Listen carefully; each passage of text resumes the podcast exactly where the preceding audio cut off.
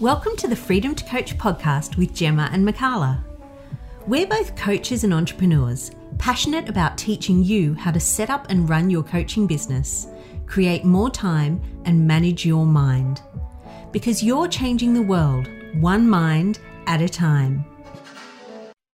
Hello, and welcome to the Freedom to Coach podcast, episode twenty-nine, when it's time to get help.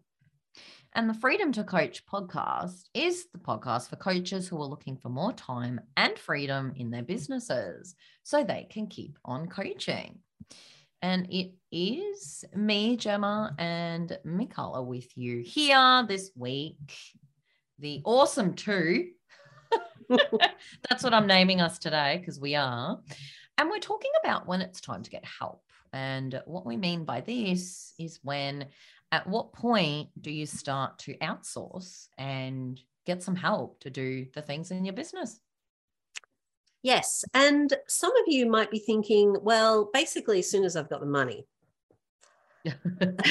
However, we would like to counsel you against that, especially mm. if you are starting your business with plenty of money in the bank. Mm. And here's the reason why. You really need to be very hands-on in the start of your business. You need to do all the work. Like you need to develop your own customer avatar.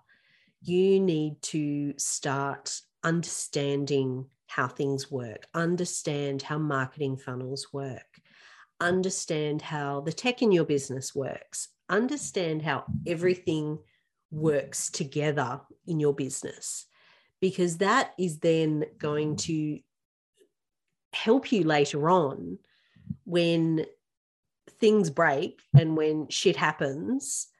Um, that's going to put you in a position to be able to make decisions and to be able to pivot and do what needs to be done to overcome obstacles. Like, for example, say you're um, running a webinar and something doesn't work, an email hasn't gone out.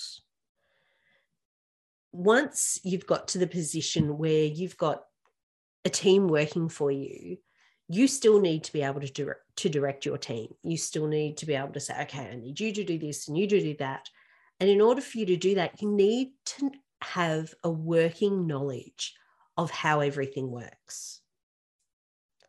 It's really, really important. And it also helps you in building different things. Like you need to understand how a digital course works, how it works as in how you put together the modules, how you work out what you're going to say and what you're going to do each thing, but also how it then goes into the platform. If you don't understand how the platform works, then you're not going to do a very good job of putting together the content, because the two have to marry up and work together.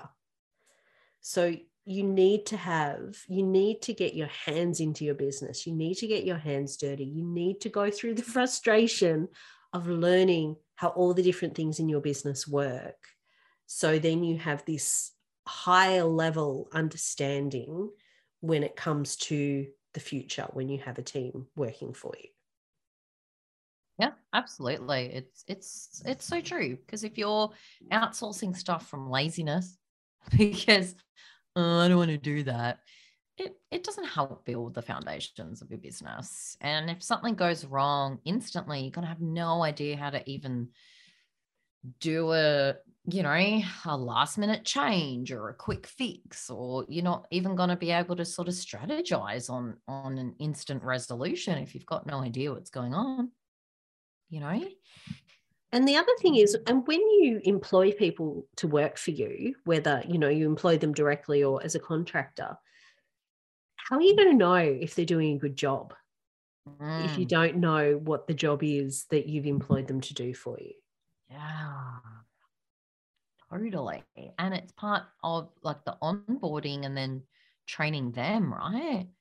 Like, this is how we do this. This is what I do. I like, I don't know, five or six of these and whatever it may be, and understanding and that exchange of, you know, this is how I've done it. This is how I'd love to train you on it. So you understand thoroughly my side of the business, and then please bring in what extra ideas or new things could you add on top of that? You know, it's such a beautiful sort of process of when you're hiring someone like that to share with them everything that you do and imagine what new things they could then bring on top of that. Like it's such a, a match made in heaven. But if they're just coming in and you're like, here's the thing, do it. Like, you don't even know, like, what are they doing? Are they doing a good job?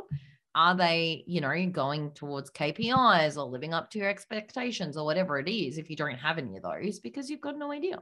Yeah. Right. It's like, you know, say you decide straight up to outsource your social media. Well, if you haven't done all the work you need to do to mm. understand your target market and, you know, you're just handing it off to a marketing person to do, it's like, in a, essentially you're setting yourself up for failure because you don't have the understanding of your person, of your avatar to start with, you know, and A, it's going to cost you a lot more because your marketing person is have to going to have to go right back to the beginning and do all of the work, all yeah. of the research.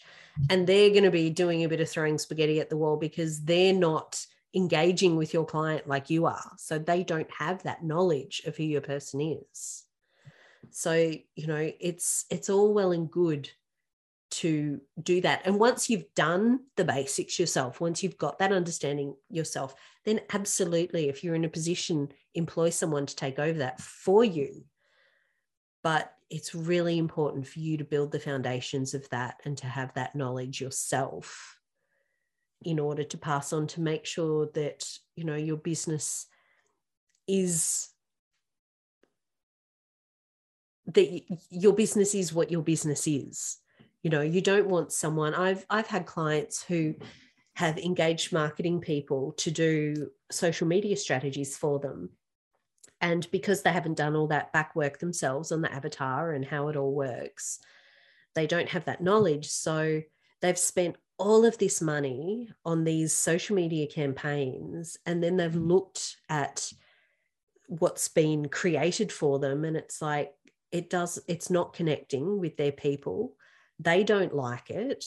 It's, it doesn't gel with their business and with who they actually are as people. You know, it could be that you're fairly casual in your business, but because you haven't done the work in your own marketing plan to sort of work out what your positioning is and then communicate that to a marketing person, they're using all these pre- professional corporate sort of images, which, so, you know, your positioning isn't blanket.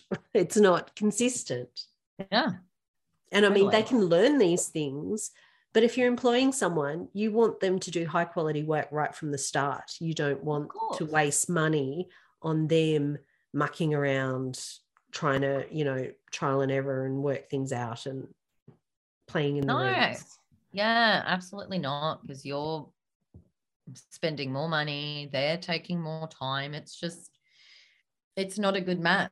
That's why if, if, especially with social media, if you've done all of that, if you know exactly how it works, you can just onboard that and be like, this is what we do. We do, I don't know, three reels a week and five posts and whatever happens. And, you know, my expectation is for you to um, check it in the first hour and comment back and grow it by ten people a week or whatever the hell it is. Once you know that, that's when you, you know, hand it over and it's all there and you've got that expectation and they're not faffing about trying to figure out what the hell's going on. You know, it, it's super important. Mm. Yeah. In, like you said, they're not faffing about. Instead, they're delivering on what you want, and they can also build into that by suggesting new things, building on the foundations that you've already created.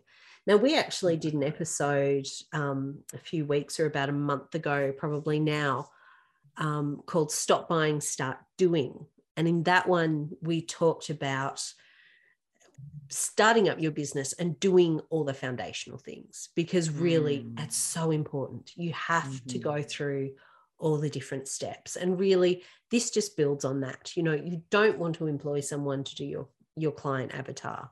That's really something that you need to work out. You can then pass it on to someone to improve upon it for you. But the main foundational work really needs to be done by you. Yeah. And I guess at what point is a good time to outsource something, even if it's one thing, you know, one, probably suggest one thing at a time, not being like, I'm getting rid of it all. Do not do that. Don't suggest that. Probably not the best idea, but I think the best time to maybe give one thing and, and find that right person um, is if you find that you're working on your business more than in it. That's, you know, it, it's that's not that's not what what you want, because you're you're taking all of that time working on it, working on it, working on it, working on it.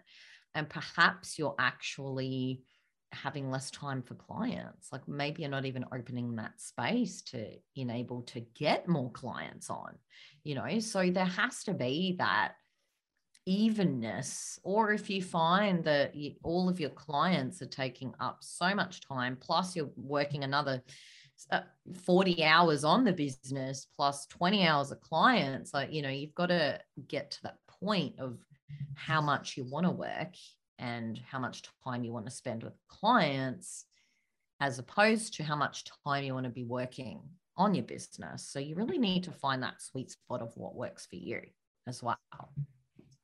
Yes, absolutely. Because, you know, it's, it, it's a business and you need to have the money coming in, and that is your face-to-face client time.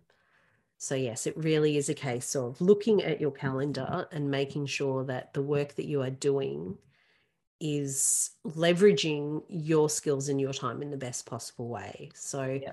You know, obviously as a coach, the number one consideration should be your coaching clients, your face-to-face time that they are, that you're being paid for. And then secondary is the other behind the scenes work.